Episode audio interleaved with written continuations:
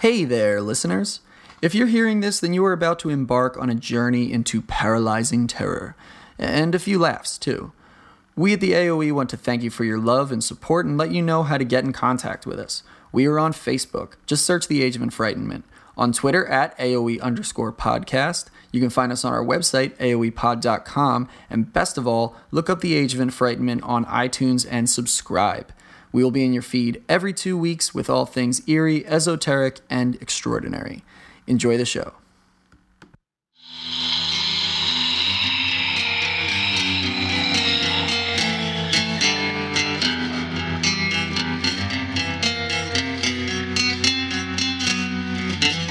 Everybody shut the fuck up. We're talking about vampires. This is Agent of Enfrightenment. I'm Theo. I'm here with Nick, Dave. We don't got time for bullshit. We're talking about vampires. Nick, go. Really? oh my god. Nick, go. I feel like I'm, I'm being ear molested Hey, right do you now. You're guys so remember hostile. going to the community pool when you were Hey, kids and like, hey. just fucking I have a strange suspicion this story isn't going to lead to vampires. Shut up. You don't have no, a lot I of mean time. not, not everything has to be about I about have vampires. stuff to do. So, if you're thinking that this opening is terrible, Not. you're right. Great So let's talk about vampires. Trying, I'm just I'm just trying to get down to business, man. Time is I- money. I agree, and I will say, uh, after over a year now of doing this podcast, we might have people who are wondering why we haven't talked about the spooky Draculas yet. And I think it's partly because we knew it was going to be a really big subject, and based on the amount of research that we have, it is. So I think just to kind of open up things in a bit of a fun way before we get into lots and lots of really crazy things from all over the world. For each of you guys, Dave, we'll start with you. What was the first time in your life that you felt like vampires sunk in as far as like what they were, why they're scary or not scary, and what they and why you how you like interpreted them as a monster? All right, so I was at the community pool. Oh my god, it, it was connected to the story. What a tweet! no, it's it's not connected at all to the story. Uh, I just think we should do an episode about community pools. Scary. Yeah, lots of band aids and pee.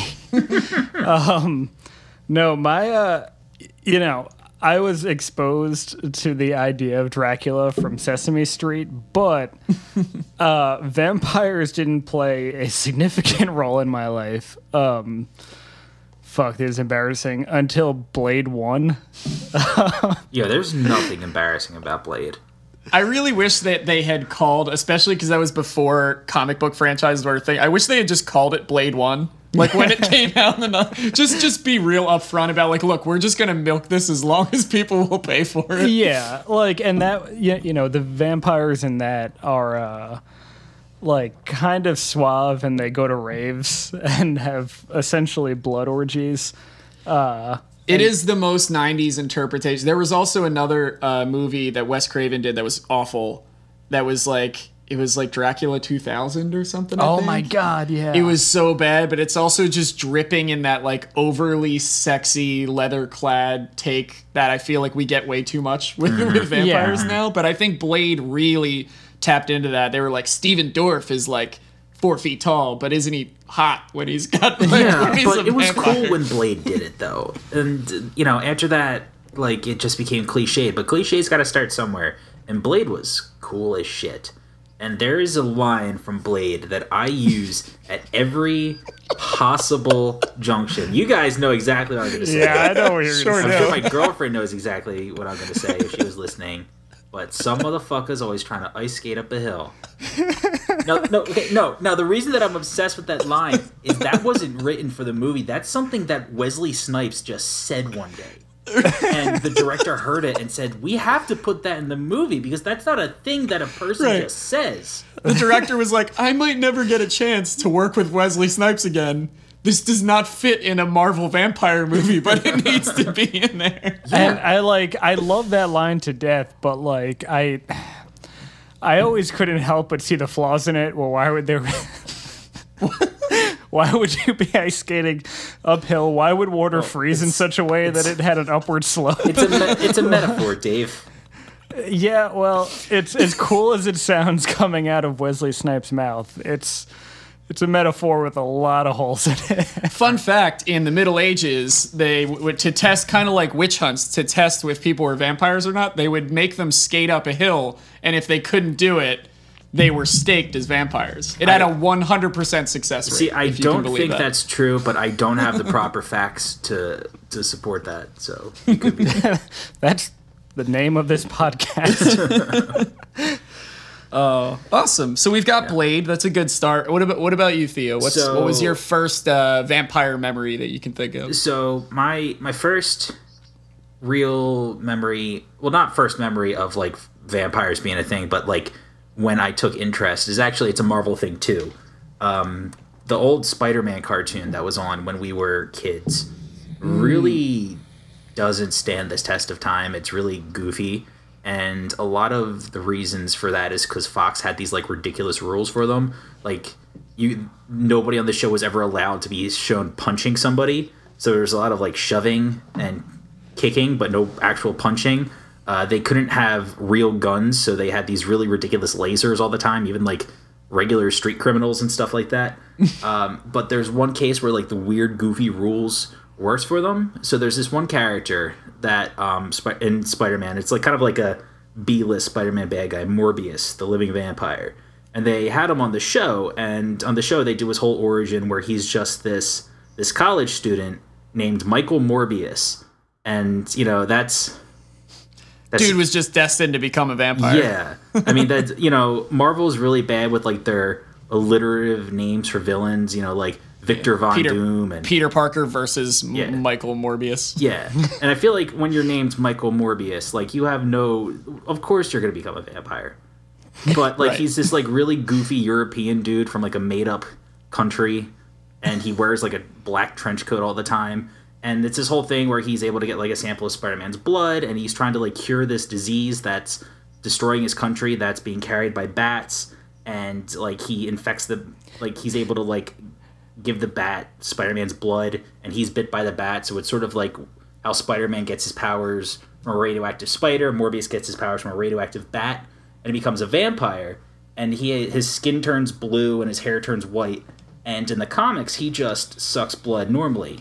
But in the show, they weren't allowed to show him sucking blood. So what they did is they gave him these like little suckers on his hands. And he would I do not remember this. That's so funny. but it was like really kind of fucked up and gross. And Right. like I, It's I've like he has lamprey hands or something, yeah, right? exactly. Yeah. And so like it would show like his victims would have all these like weird like puncture holes all over their face, and like that just made it so much more disturbing. And like I I've never really been into like the sexy vampires. I've always liked creepy, you know, less than human vampires like Nosferatu vampires. And I think that's a lot of that's because of Morbius from the Spider-Man cartoon. Right. Awesome. So it's interesting that you that you talked about like not being into the sexy vampires because that was precisely why growing up when I was really young I didn't really care that much about vampires because it seemed like rom- romance novel fare because in my house my mom was a huge Anne Rice fan who wrote Interview with the Vampire and Queen of the Damned and you know Tom Cruise and Brad Pitt with long hair looking very powdered and pretty and I guess 19th century. I read like one or two of those books when I was in high school, and I was just blown away by how gay they are. And there's nothing Right, wrong which- with that, but like which is I fine. go from seeing like, you know, what is it, Queen of the Damned, which I thought was really cool, and reading one of those books, I'm like, wow, this is really gay. Queen of the Damned, I will say, pretty terrible movie if I remember correctly, but Aaliyah looked smoking Oh, hot God, as yes. Queen of the Damned. Oh, yeah. But we'll get into ancient vampires too, so this all kind of ties together. But yeah, for me, I think I, I and I actually thought they were interesting as characters, and I remember watching the movie when I was young because it would be on on like I don't know TNT or something in our house, and it was interesting, but I didn't find them as fascinating when I was very young as like Freddy Krueger and and Jason Voorhees and some of like the monsters that I felt were a little more like edgy, I guess. The irony is now I'm way more into vampires as probably my favorite kind of mythological being because I think as I got older I was exposed to more different types of of them being portrayed and I remember the first time I saw uh, the original 1920 Nosferatu, it blew me away at just how unbelievably unsettling Max Schreck is as this creature. Not like a person, which we have seen so much of in the last hundred years, but very much like a dark creature of the night, which felt way more in line with a lot of the research that I did for this of vampires being much less human than we like to portray them in you know the years of twilight. So i think we'll get into all of that but yeah for me i, I feel like i've done this flip-flop where as i as i've learned more about vampires by the time i was in like high school i appreciated them enough to like really love the mythos behind them and also the fact and see why they pop up in basically every single culture which i think we can kind of start out with talking a little bit about vampires you know as far back as literally thousands of years ago Oh yeah, like the first stories of vampires or like at least something equivalent to vampires popped up in ancient Mesopotamia. There's something like dragons where every single culture has had some kind of version of it.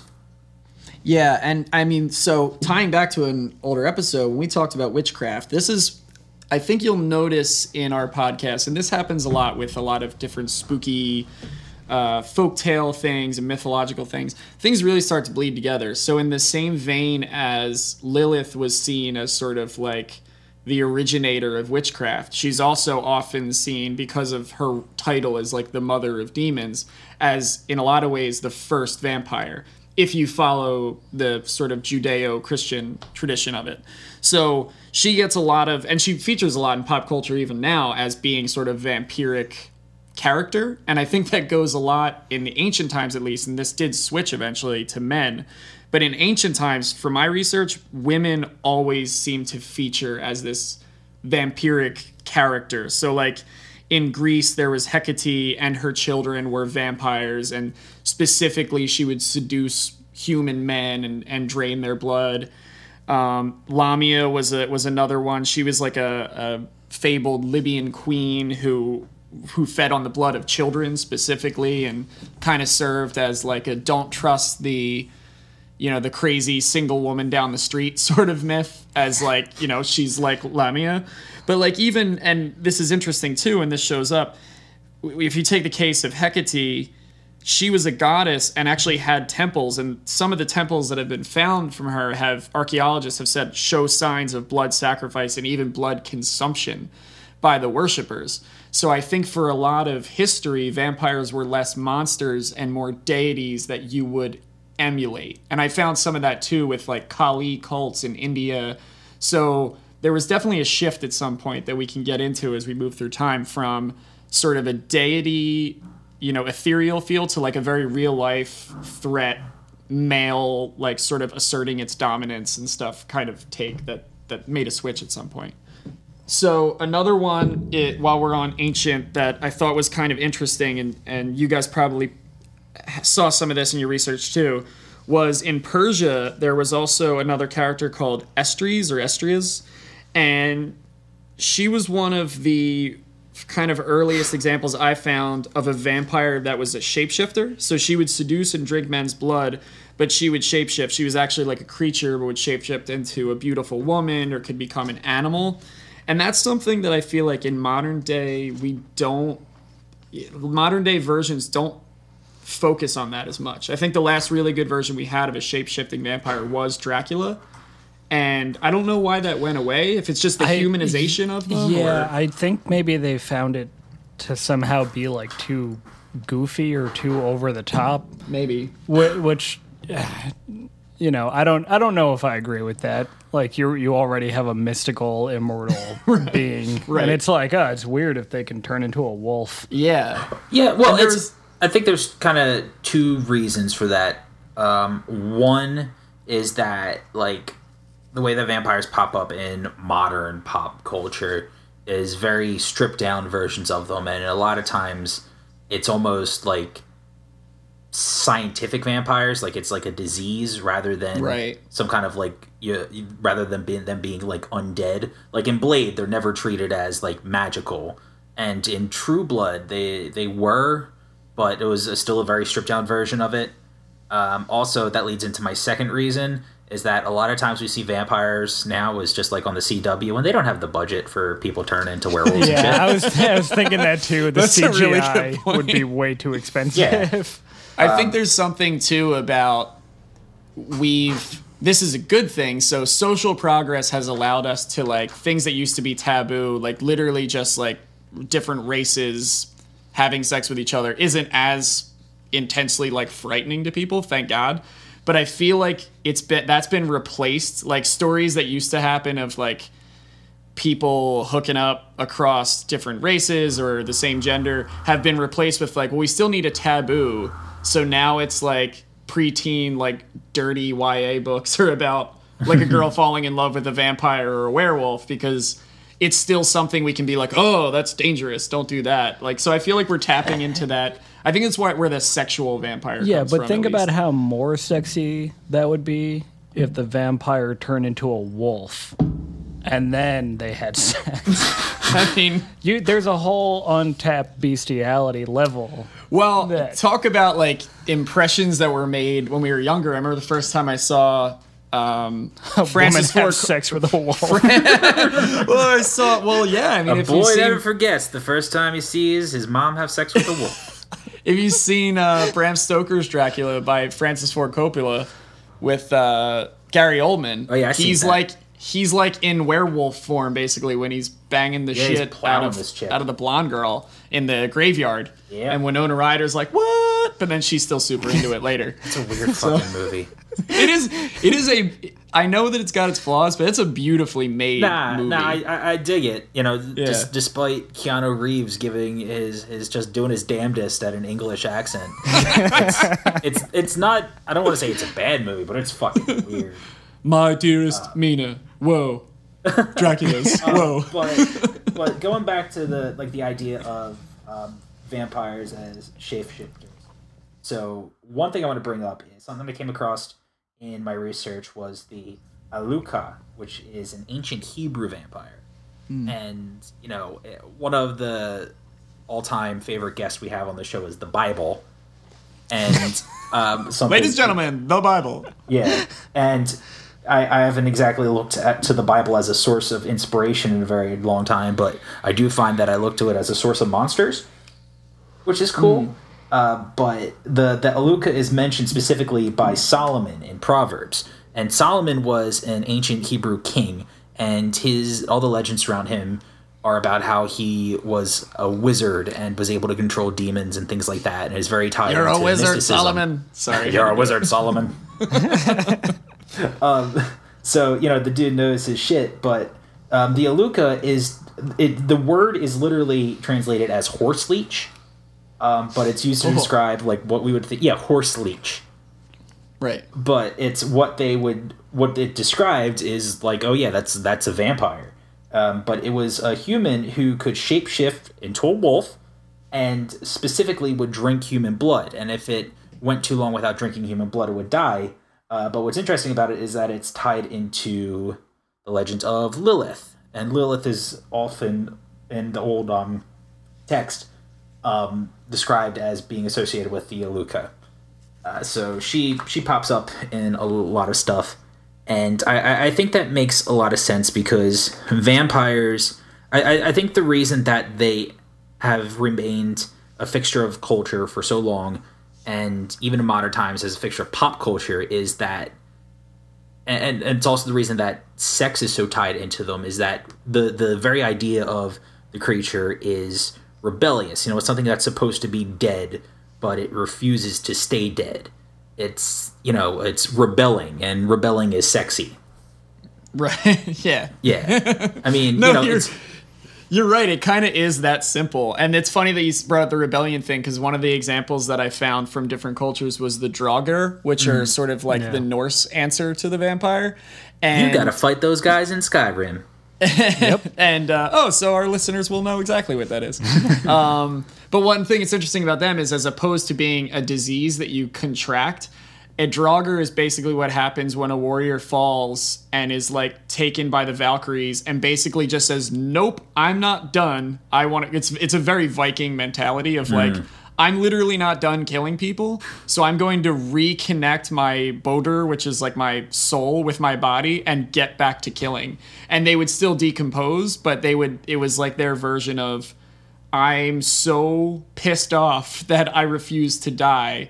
And I think that does kind of feature because at the end of the day, vampires, the whole idea of living to uh, forever is just forestalling the judgment that we all fear to face. So I think that's something about it too is if you could be young forever and never ever have to know death, what does that turn you into morally? And I think it goes hand in hand with like drinking blood and the fact that like well you don't you no longer have any rules to abide by, at least in older cultures because the thing that that would make you moral would be the judgment that was coming and the idea of it not coming is kind of like oh, maybe I would just kill people and drink yeah, their blood. yeah, and I wonder the longevity, like the idea of being alive forever. I feel like eventually you're going to wind up evil.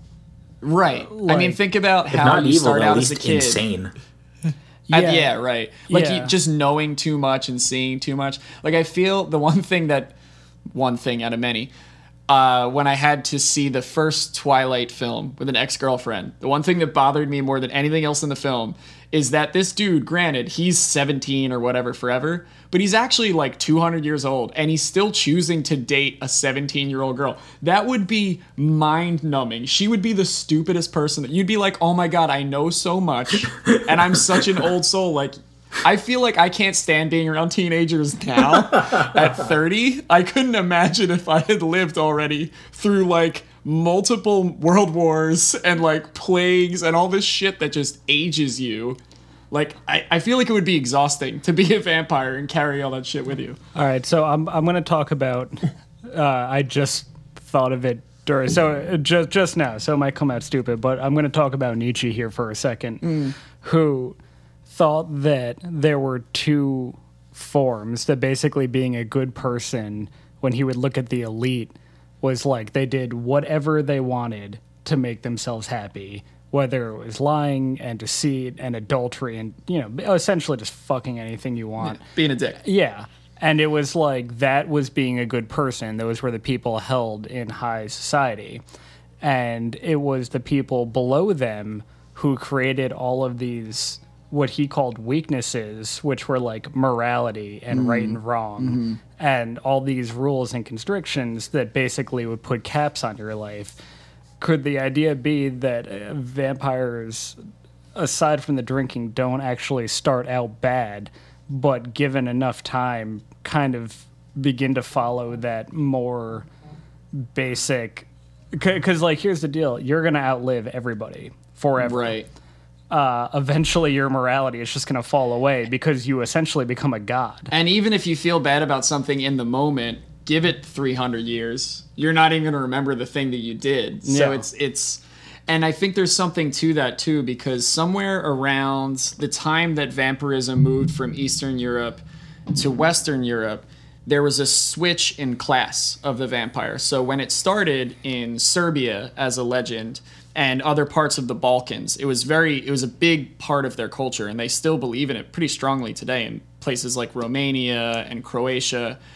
Um, but for them, it was usually people in like the lower class, and it kind of made sense when you think about it because it would be generally the people accused of being vampires were very unliked in life, usually very poor, alone. Maybe they were convicted criminals because it made it easy when plague would break out and people would start dying. They'd say, well, this guy died eight days ago and he was a piece of shit. So he must be coming back to life and killing these people. So it was usually lower class.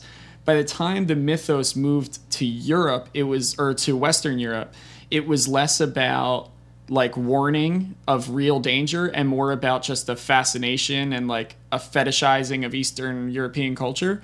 So the British and the French kind of created the aristic- aristocratic vampire, which I think is what you're talking about, Dave. That Yeah. idea of like, in the same way that the aristocracy can kind of do whatever they want, the vampire is the perfect way of getting that across. Because even if you were a poor person that became a vampire, you give somebody 500 years, they're going to become wealthy because they can just save up money or steal it and kill people and get away with it. So it I think they just realize this natural bond between ass, rich assholes and vampires that seemed that really I think we're stuck with today. I think we still see vampires as Count Dracula, as like, Yeah. rich patrons of the arts and things like that. Right. Well, because Dracula has sort of become the personification of vampires. He's sort of the Michael Jordan of vampires, if you will. That's why you can't help but see his logo everywhere where he's about to dunk. He is the goat. Speaking of Eastern European vampires and Dracula, uh, Ed, why don't you give us some some history on the actual Dracula? The shizzle. All right, so let's talk about Vlad the Impaler. Um, I, I, I feel like in this day and age, people know a lot about him. Uh, so I'll, I'll try and keep it brief, but if we're going to talk about vampires, he has to be brought up. Uh, if you don't know, uh, I mean, if you don't have access to the internet and BuzzFeed, um, Vlad the Impaler was the real life inspiration for Dracula. Uh, his name was Vlad Tepes. He was born in 1428, and he was the ruler of a nation called Wallachia, which was uh, south of the Carpathian Mountains and um, in the area that would one day be known as Transylvania, and one day known after after that known as Romania. And um, his father, he and his father and his father before him were part of this religious order called the Order of the Dragon. And they were they were basically crusaders. They were noblemen charged with the duty of fighting off the the Muslim hordes. Yeah, So- the the Ottoman Turks, as they were Yeah, one of the biggest empires of the day. Yeah, Exactly, and Wallachia was right next door to the Ottoman Empire, so they were right on the border, and um, so that's where the, the the the Order of the Dragon is where Dracula comes from because it was known as the Dracul. So he was Vlad Dracul, and his father before him was Vlad Dracul. So Vlad, um, what happened was he was with his father on a diplomatic mission to the Ottoman Empire, and they were captured. And the conditions were that um, Vlad II, his father, could leave and return to Wallachia, but he would have to leave his sons behind, and he did because he was a piece of shit. Uh, so he goes back. can always have more sons. so he goes back to his homeland and he's overthrown by warlords. And so Vlad, because he was royalty, you know, everything for rich people is better. So when he was held prisoner, it, this It's isn't so like true. this isn't like if you know any of us were arrested and sent to jail.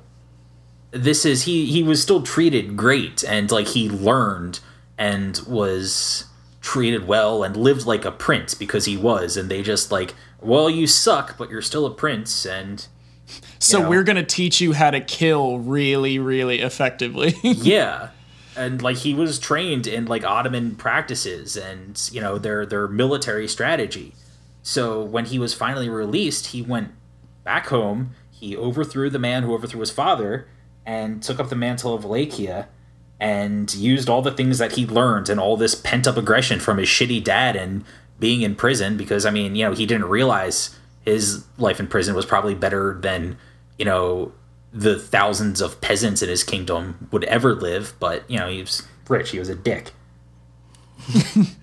but What I um, do think is interesting, so he came back and instantly was like, nah, fuck those guys, I'm gonna fight the Ottomans. His brother actually stayed with the Ottoman Empire, if I remember that correctly. Like his brother was like kind of taken by them and was like, all right, well, they raised me, I'm an Ottoman now. So I thought that was kind of an interesting thing. Like, what was it about this guy being raised in the same circumstances that he still held on to that hatred and was like, I know you're raising me, feeding me, teaching me to be a powerful warlord, but the second I get out of here, I'm turning around. I'm going to start killing you right back. Like it's it just goes to show what kind of person he was, like the drive and determination. that Yeah. had. Well, at the end of the day, I think he was just uh, a sociopath. It's, you know, that's that's long and short of it because his the Wallachia. There's a reason we don't talk about Wallachia anymore, but we still know what the Ottoman Empire is. It's because the Ottoman Empire was vast. Wallachia was not. They didn't have a huge army, so Vlad realized what they weren't going to be able to um, have in manpower, they were going to make up in just raw savagery. So he, the, his method of dealing with the Ottomans was impaling people, which would he would literally go into battle, and he was he knew what he was doing. And when they would take prisoners, they would build these like twelve foot wooden poles, like phone telephone line poles that would be sharpened, and it would go up the ass of an enemy soldier and come out his mouth. I just want to correct you on there. It would go up the ass. you just got to put the right inflection on it. You're right. You're right. I I, I feel silly. Thank you, Nick. um, so he would do this, and that that is definitely true. Um, what's never really been substantiated is the idea that he would also eat the bodies of his No. enemies. That he would eat the flesh, and there's reports that he would sit. He would have like a table set up on the battlefield as all these men were writhing in agony on these these spikes that they were impaled on, and he would have bread, and he would like fill a cup of blood and dip his bread in the blood and eat it, and just be like happy and content and having a nice picnic. I think that this goes back to something that C.S. Lewis talked about, where like no story, like somebody basically can't be evil enough. Like we always have to kind of add Right, on right. to them. Like, Like, it's is it not bad enough that he was shoving giant spikes up people's asses? Like he also had to eat. We just make up this myth of him like eating them too. yeah, yeah, because basically we just really wanted to get the point across that he was a bad guy. Yeah. I think what's um, interesting too for Bram's part, Bram Stoker, he was very into this this writer Emily Gerard, who was like from the, the Romanian region and wrote about Transylvania, and it's one of those examples of like cherry picking ideas because he knew about Vlad's name because he was an important historical figure that a lot of Western Europeans were fascinated by, and in some of the accounts that I read, it's like the name alone it, uh, his ferocity was sort of like uh, a bonus, but the name alone was enough for Bram to be like, "Oh, I'm naming my vampire that." Like Dracula, son of the dragon. Like that's the coolest name ever. It's a pretty So, cool name. I like that. It name. is one of those examples where all of these very specific vampire myths from different parts of Transylvania, Romania, Serbia were all just kind of muddled together and thrown on this guy. So it's like just by virtue of being from the area, it was easy for an Irish guy, a writer, to be like, well, hey, they're all vampires. He's an evil Eastern European. He's a vampire, obviously. and then that's where we get that whole view of that part of the world, I think, is from this like amalgamation of all these true stories. Hmm. But yeah, just to cap off uh, Vlad's story, he killed somewhere around, well, not him personally, but his military force, uh, somewhere around 80,000 people. And it's estimated that 20,000 were killed specifically through impaling, yeah, which is like a whole football stadium full of people Those are good with numbers. spikes up their ass. He Yeah. Kobe'd that shit. because you know I granted I'm recalling a memory I saw on the History Channel uh, of basically up to his castle was just basically a field of people who had been impaled. Right. It's got a very uh, Lord Bolton um, Oh, feel yeah. to it with like the flayed man from Yeah, Game of well, Thrones. Well, that was like, that was the point of it was that Yeah, he Lord was Michael Bolton. he he realized that like if he was going to survive and if he was going to have any sort of you know impact on the Ottoman Empire, he had to be feared, and he had to he had to really like embrace his his just like worst nature, and so yeah, he lining like his front yard with like the writhing, dying, tortured people, so the Ottomans would roll by and be like, "Nope, not fucking with this guy." Yeah. He's he's a very fascinating figure because aside from I feel like we all know him as the inspiration for Dracula, but what is interesting is in like Romanian history, he's still seen as as like a great like forefather of the land because mm-hmm. at the end of the day, he was a very effective defender of the region from in, from invaders. So he's almost got like think like an even older version of George Washington. I don't know if he's that revered, but he is kind of seen as like an historical Romanian war hero as opposed to just an, an evil guy. So it's mean- kind of it's all it's all about like the spin you put on things. I can I can uh, kind of understand because like we love George Washington, but like in the heat of battle, he was known to like run up to British soldiers and just bite their dicks off. That's true. Don't look it up. It's uh, just tell your friends. George Washington. Well, and he didn't even have to use his own teeth because of the wood. Yeah, So and it wasn't gay just- that way.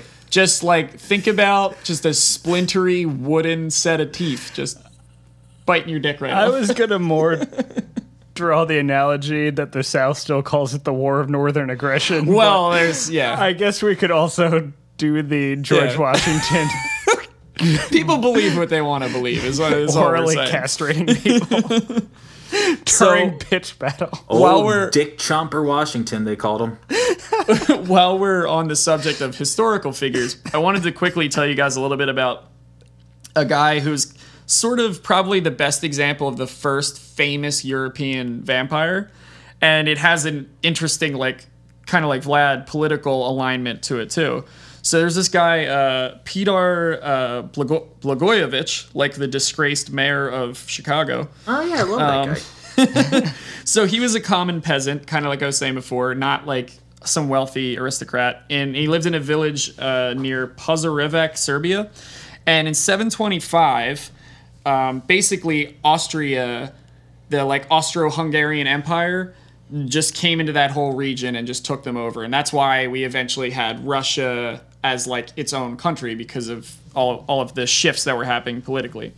But in 1725, Austrian papers started reporting on the areas that they had conquered, specifically in Serbia, about attacks that had happened, and it, it really mirrors uh, the Mercy Brown story in in in the U.S., which I don't think we need to get into because it's covered very in depth on lore, and you should probably just go listen to that. but there's a lot of similarities with this Peter guy because basically he died, and within eight days after his death, nine more people died from like very fast acting diseases. Like think about like within 24 hours you've wasted away to nothing. Like thrown up and shit all of your guts out and your skin's pale and you're and you're bleeding and you just die.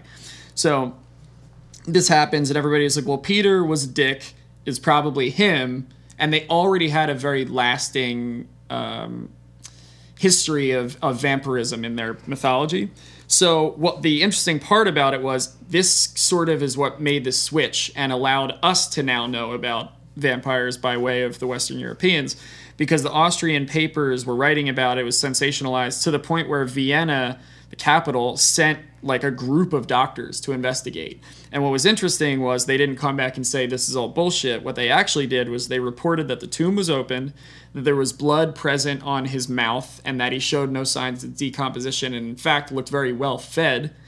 Um, and what they did was they stabbed him with a stake, and then this, the killings, quote unquote, ceased.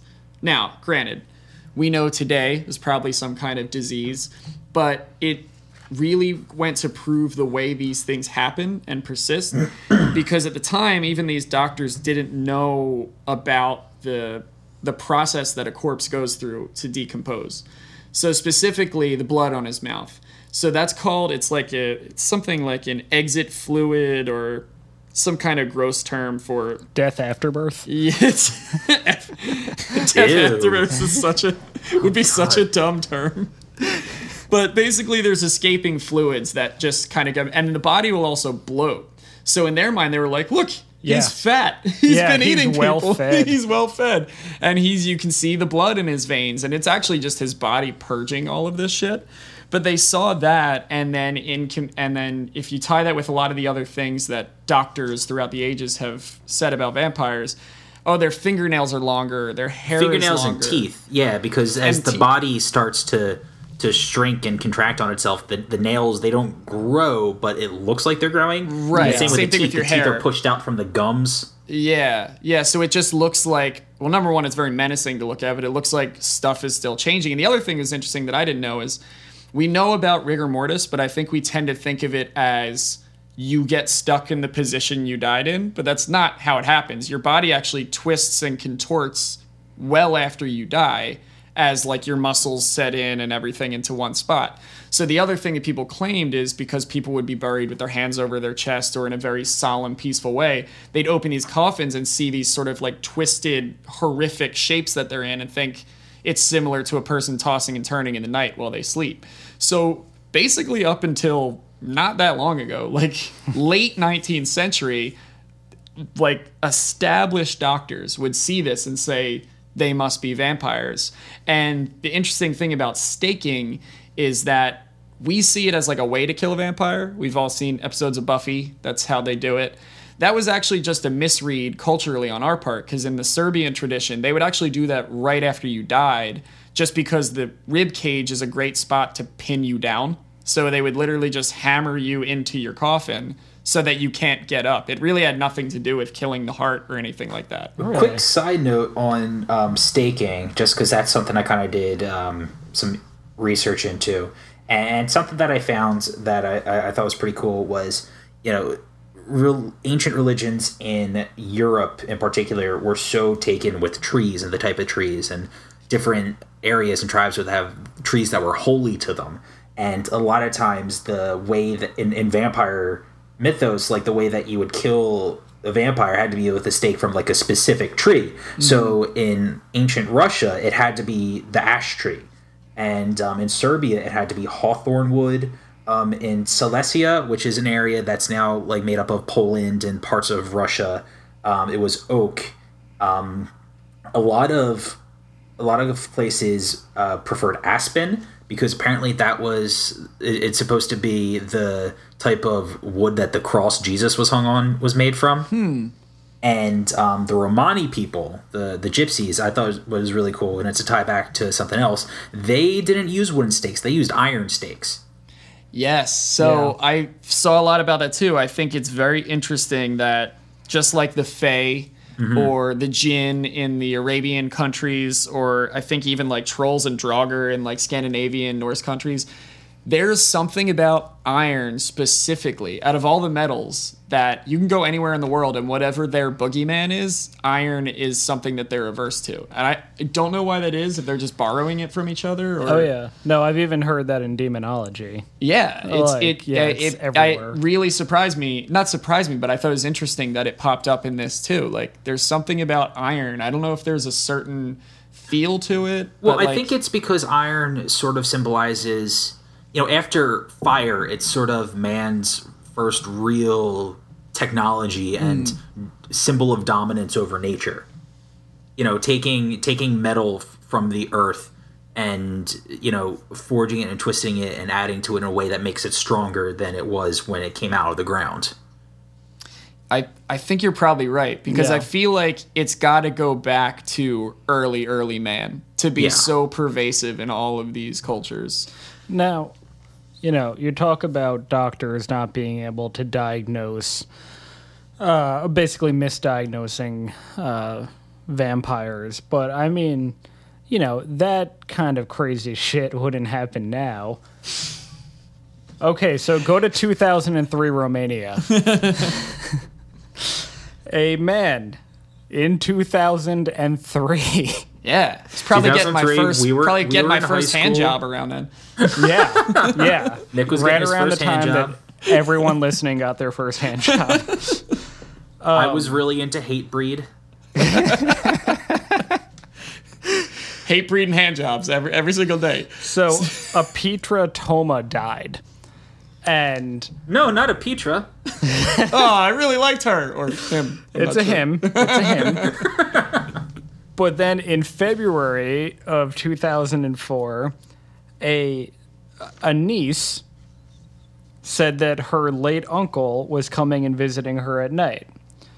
So, you know, you would imagine that if that happened right now, you'd say, well, you're having a nightmare.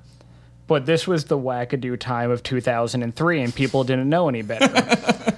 so, what this family did instead was Georga Marinescu, the bro- the brother-in-law, I did nail it, uh, put together a vampire hunting group that proceeded to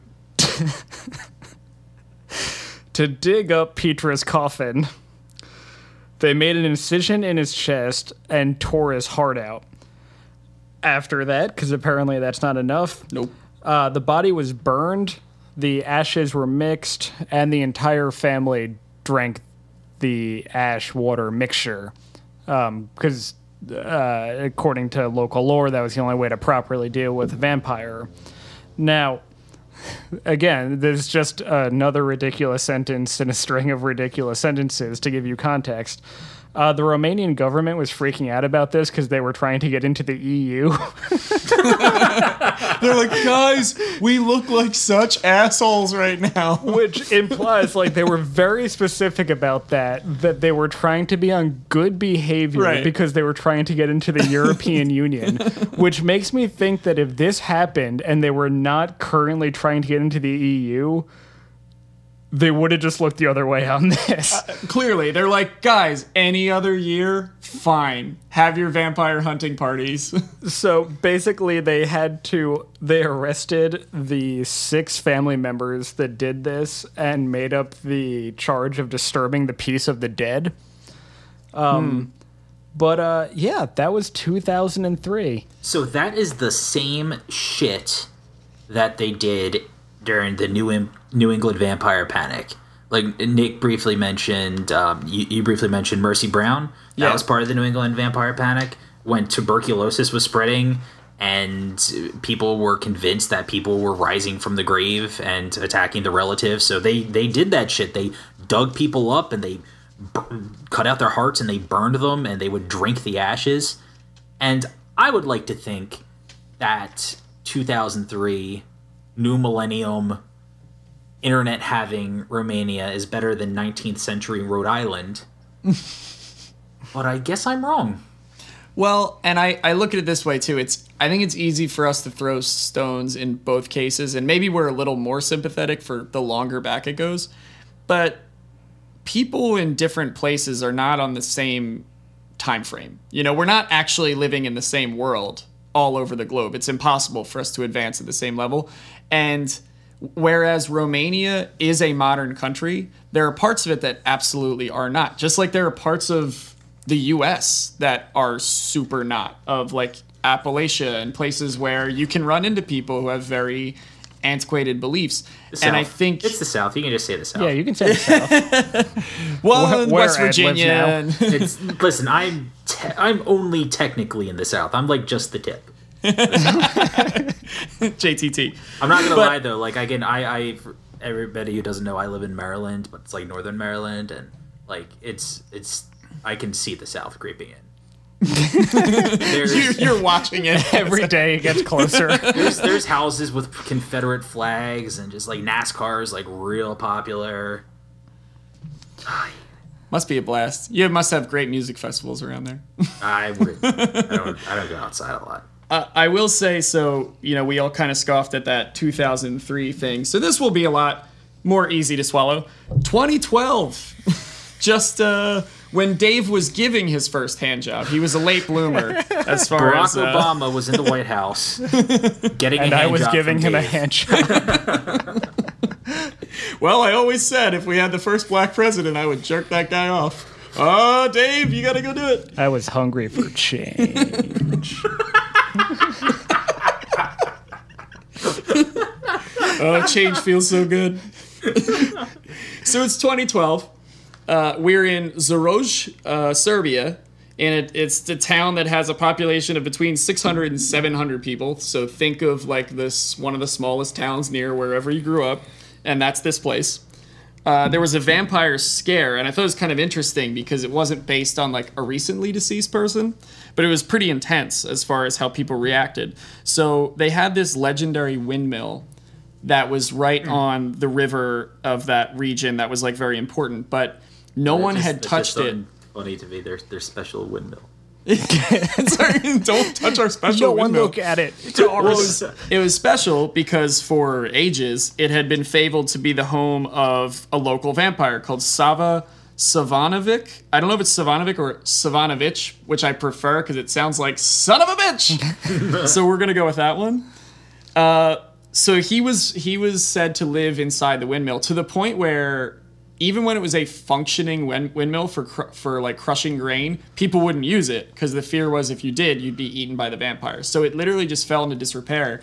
And to this day, the family who owned it said that they specifically didn't repair it because they were too like horrified to even go near it. And it would draw a lot of tours so people would come in from all over the world. And if you're i guess in serbia for some godforsaken reason if you're there like staging a coup You, or something, you didn't go to your honeymoon in Serbia. so with people there they would go on these tours but it was strictly during the day. The townsfolk were like literally if you go near that place at night you are fucked. So nobody's fixing nobody's fixing this thing so it falls into disrepair and literally crumbles and falls over which sends everyone in town into a panic because they're like oh my god sava doesn't have anywhere to live now. He's gonna come out and start eating people again. So this and you would think that the town would be like everybody relax. Nope that's not what they did. It's kind of a kind of an awful uh, view on homelessness. Yeah. well if he doesn't well that's why the europeans are so good about like public works because they Loser. know that if you're homeless you're gonna start eating people You lose your house, you just immediately start coming out and eating people. you just got raccoons in your backyard and you're like, oh, is that fucking Sava again looking for blood? um, so the town, the town officials did the only sensible thing they could did they could do, and they issued a public health warning. And and not only did they issue it, but they issued it for a very specific time between Christmas and June 7th, because that's the Feast of the Ascension. And apparently that's when vampires are most active. So they said, look, stay in your homes, don't go anywhere near the mill, walk in pairs. Like it's very dangerous to go out until the summer, basically, because Sava will get you. And people came in and it was a special interest story that, you know, Western publications did stories about.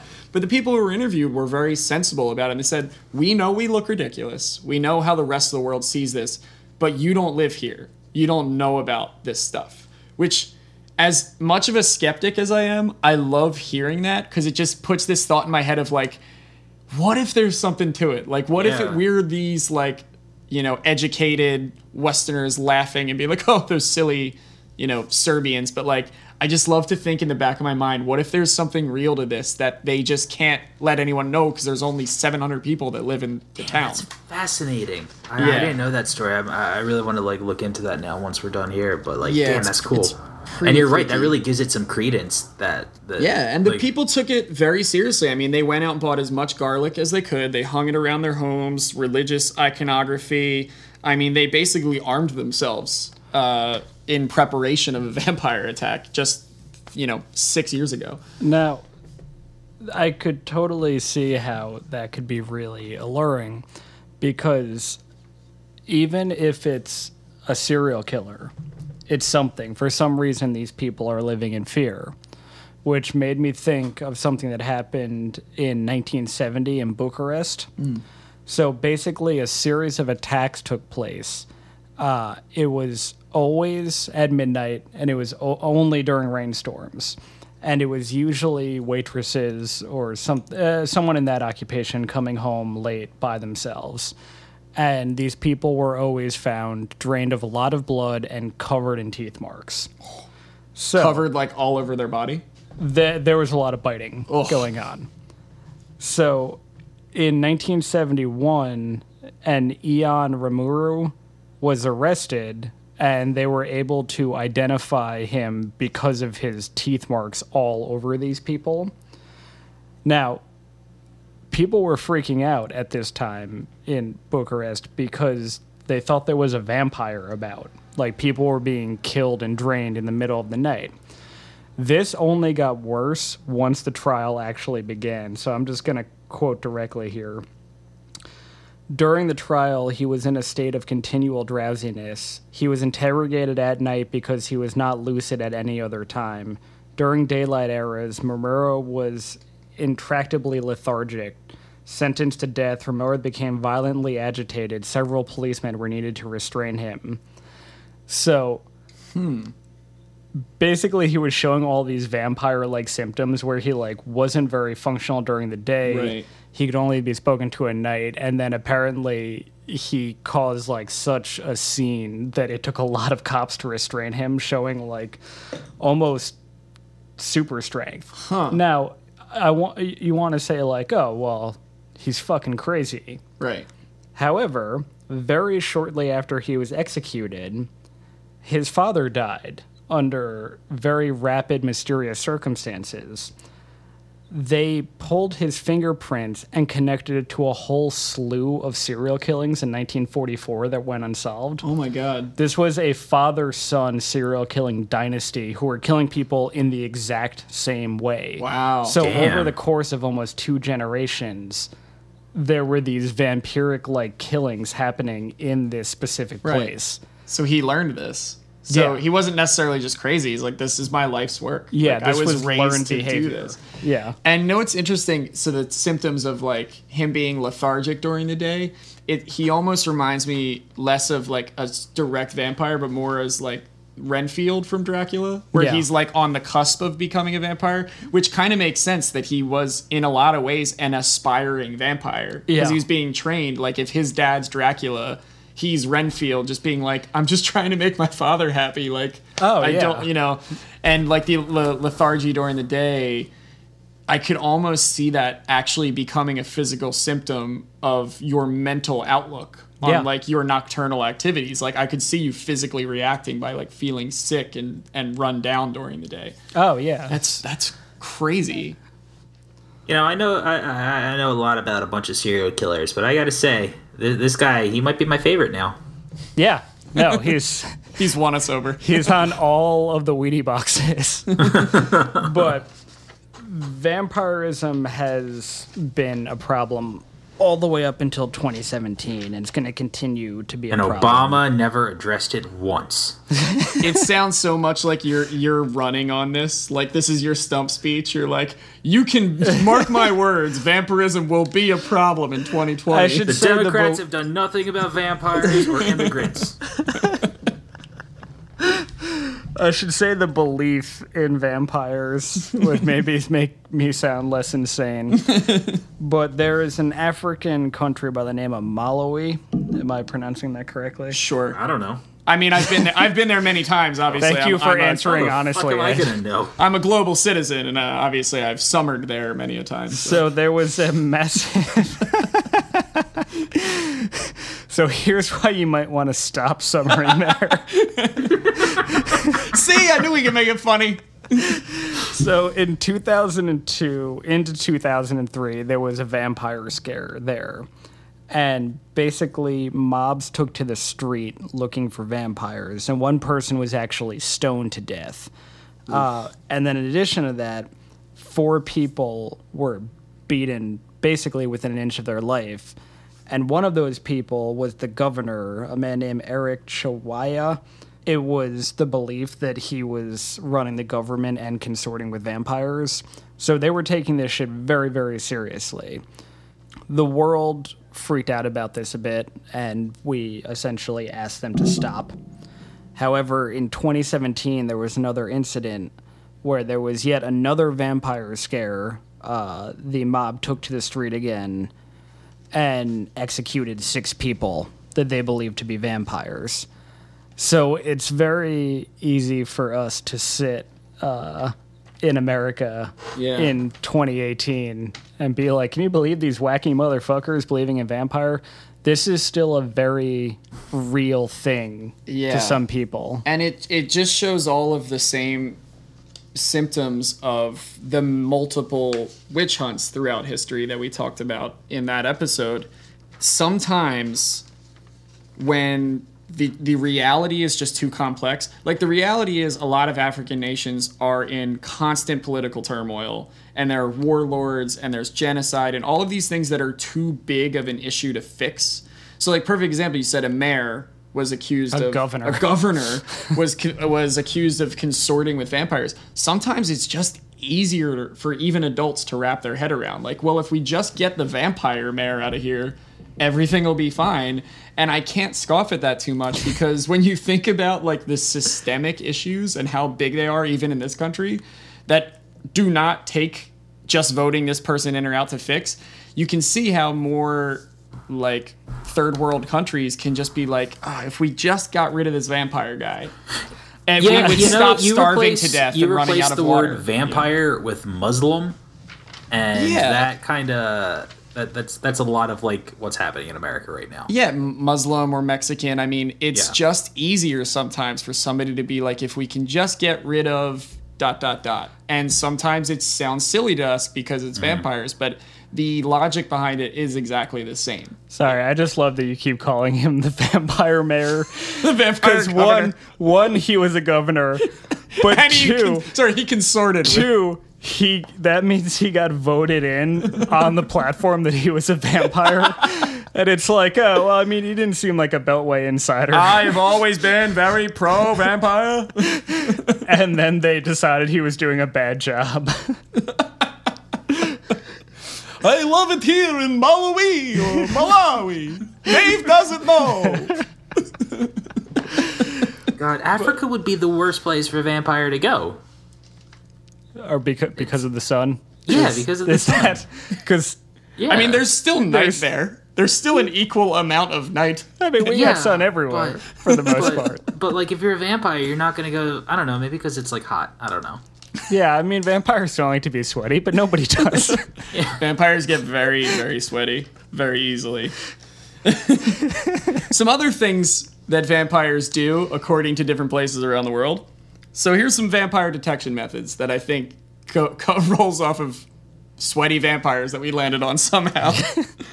so in Romania, one way that you can tell a vampire is if they have extra nipples. Word. So, here in the United States, we would have already staked and burned the heart of Marky Mark, who famously has a third nipple that he's hiding. Look it up. Uh, another fun one in Russia, if you were born with a cleft lip, which is just such a oh, dickheadish that's thing. such a bummer. because like Yeah. what an awful like birth defect to already have to like go through your childhood with and then for Joaquin them to be- Phoenix would be so fucked. so that would be one, and then uh, probably one of my favorites. And this was more of like a detection system than like an easy to spot thing. In Romania, there's another tradition of if you want to find out where, if you're not sure who the local vampire in your graveyard is, there's a good way to find out. You get a seven-year-old boy. I don't know, seven, probably because All of right, done. God. Whatever, don't, don't question it. Seven year old boy, dressed all in white, riding on a white horse. This keeps getting sexier. it's very, yeah, it's very, you know, just light some candles. So. The, you just kind of let the horse. I don't think the boy has to do anything because from what I read, you just let the ho- horse like wander the graveyard. Wherever the horse just stops and stays for a while, whatever grave is there, that's your vampire. So that would be one way to be like, all right, well, dig up, you know, So Peter Blagojevich and uh, let's stake his heart because that's where the white horse and his and, And his Junior stopped. so basically, whenever the horse decides to graze, Graze or take a dump, like. so it's like someone a horse is shitting on your grave with probably a shitty little kid on its back because it's a little kid, and then they're gonna dig you up and defile your corpse because the horse had to take a dump or got hungry. That's a bad rap. So we're nearing the end, but I want to talk about an interesting uh, article I found by a Dr. Gomez Alonso. And I'm basically just going to like her words will will do it more justice than me trying to like do a dumb radio lab. Um, so I'm just going to Welcome to, back to another episode of Dumb Radio Lab. just trying to regurgitate information I read once. Um, so I'm just going to go through it, and basically, she has a theory that all of the vampire myth was actually due to rabies, which I know, like, there's some historical precedent that it was tuberculosis, but she makes a pretty strong fucking argument, pretty strong fucking argument that that uh, that uh, it was actually rabies. So, just to go through like the the the hot topics, uh, Dracula's famous weakness to garlic and light could be ascribed to hypersensitivity, one of the symptoms of rabies. Uh, the vampire's ferocious sexual appetite and nocturnal habits could be attributed to the effects of rabies on the part of the brain that helps regulate sleep cycles and sexual behavior. So apparently, one of the things that begins to go in your brain is controls when you sleep and how horny you are. So you're telling me if I wanted to convince my wife to just stay up all hours of the night and bang it out, I would just have to give her rabies. Yeah, or it means Okay. you have rabies. Cool, cool, cool. Um, Check. All right, here's this. where it starts getting really cool. Uh, in the past, a man was not considered rabid if he could look at his own reflection in the mirror. Who knows why? But she thinks that that's where the whole myth about vampires having no reflection came in. Because apparently, and again, somewhat older bunk science, it was like, well, if you're rabid, you're not able to actually look in the mirror. The association of vampires with animals such as wolves and bats could be explained by the fact that those creatures are more susceptible to the disease of rabies. Right. Um, do, do, do. Right, and in cer- and in a lot of myths, it's specifically not a person that bites you, but a bat. Yeah. So that that's an interesting take. Yeah. And now jumping back to hypersexuality. Uh, so apparently, people with rabies in the late phases were having sex up to 30 times a day. Oh, nice. nice. so jealous. and from uh, this study in neurology, uh, she added men with rabies react to stimuli such as water, light, odors, and mirrors with spasms of the facial and vocal muscles that can cause hoarse sounds, barred teeth, and frothing at the mouth of bloody fluid. So she basically made an argument with this article that you know, rabies is a disease that has been around forever and it's incurable even today. And it's a horrid disease that the entire myth of vampires stemmed from rabies, which I know a lot of people also attribute the creation of the zombie with Yeah. rabies. Yeah. Uh, I don't think it's a far stretch to say that it could be for both. That is really interesting, and and I still think that jives well with other cases because even though specifically in America, the first outbreak of like a vampire scare was tied to tuberculosis, locust, tuberc, a bunch of locusts, tuberculosis. I think that was it made sense in that context, and those people would have already been well you know, the vampire myth would be well established. I think the notion that the earliest examples would be rabies makes total sense to me, especially because it's a disease that, because it's a disease and it's been around for such a long time, you, you can make the argument that the earliest possible notion of vampire still could have been tied specifically to rabies, especially when people were way more often exposed to the wilderness and wolves and bats like Yeah, yeah. it, it would probably happen all the time Yeah, The, the bats really struck an interesting chord with me. Like, Yeah, another interesting piece of the wolf thing that I found that that I think goes hand in hand with this is it's something that's been lost in vampires for us today, but another thing that made perfect sense to me was often when people would go to like the gravesite of a suspected vampire, they would find wolf and dog tracks all around the body and they would say, "Oh, they rose from the dead, transformed and ran off."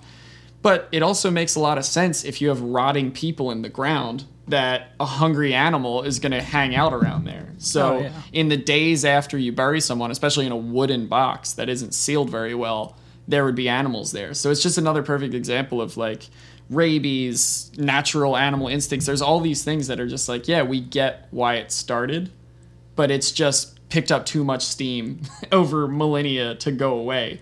Like you could you could give every single person on earth a million good reasons why vampires are based on all these other things and we're still going to have vampire myths. We're still going to have places like Malawi where vampire mayors are, get, are getting got. wow. So uh I Yeah. think I think we can wrap it up. One thing that I wanted to throw out there. So first of all, I know we all have more stuff on this, so we will revisit this topic because there's way more cool stuff and specific Oh, yeah. stories that we can get into. But one thing that I want to say, just as a disclaimer, if we made vampirism seem pretty dope, let me just let you know what would happen if you actually lived on a diet of drinking blood. Ooh, Blood informative. blood is super rich in iron, healthy blood at least. So it's actually kind of funny that people clearly didn't know that back in the day because vampires were eating exclusively blood but couldn't stand iron.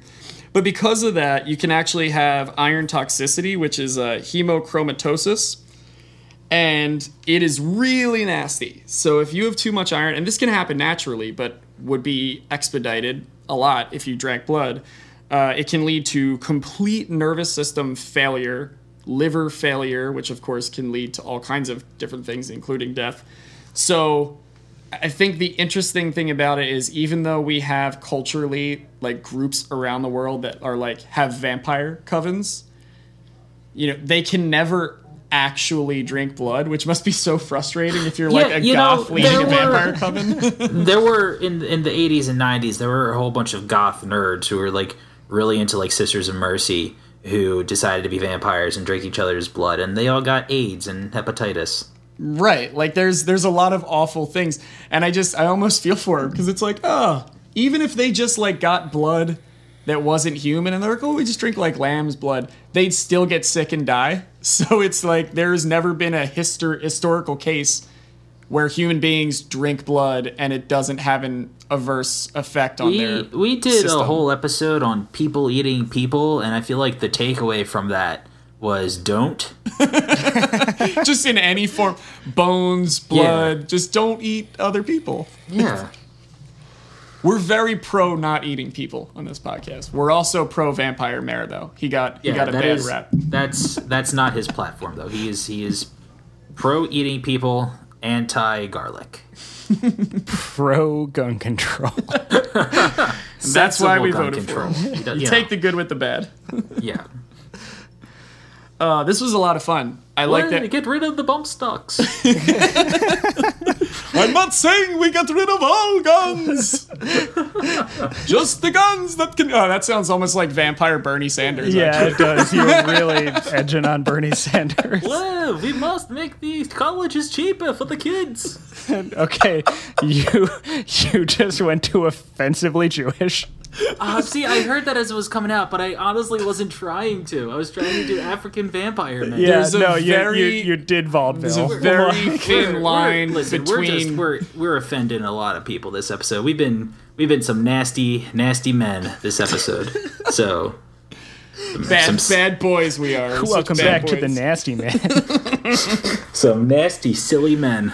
So this was this was a blast. I like that we got to talk about something that's very foundational again. I know we've talked about, you know, general stuff and that's always fun. We will go deeper into specifics, but I love when we can knock a big check mark off of our list and say, "Yep, we finally dove into vampires like we did for werewolves and some of the other archetypal creatures out there in the world." So, uh, yeah, thank you guys. This is a blast.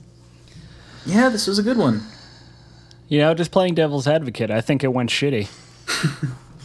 Well, that's all right. You'll you'll do your magic in the editing and fix it, and we'll all sound way we'll sound taller somehow and just sexier in general. All right. Feel, feel free to email us on the reasons that you were voting for the vampire mayor of Milwaukee. Of Milwaukee. of Milwaukee. vampire mayor of Michigan. Thanks, everybody. See you next week. Bye, everyone. Where? Ooh, boy.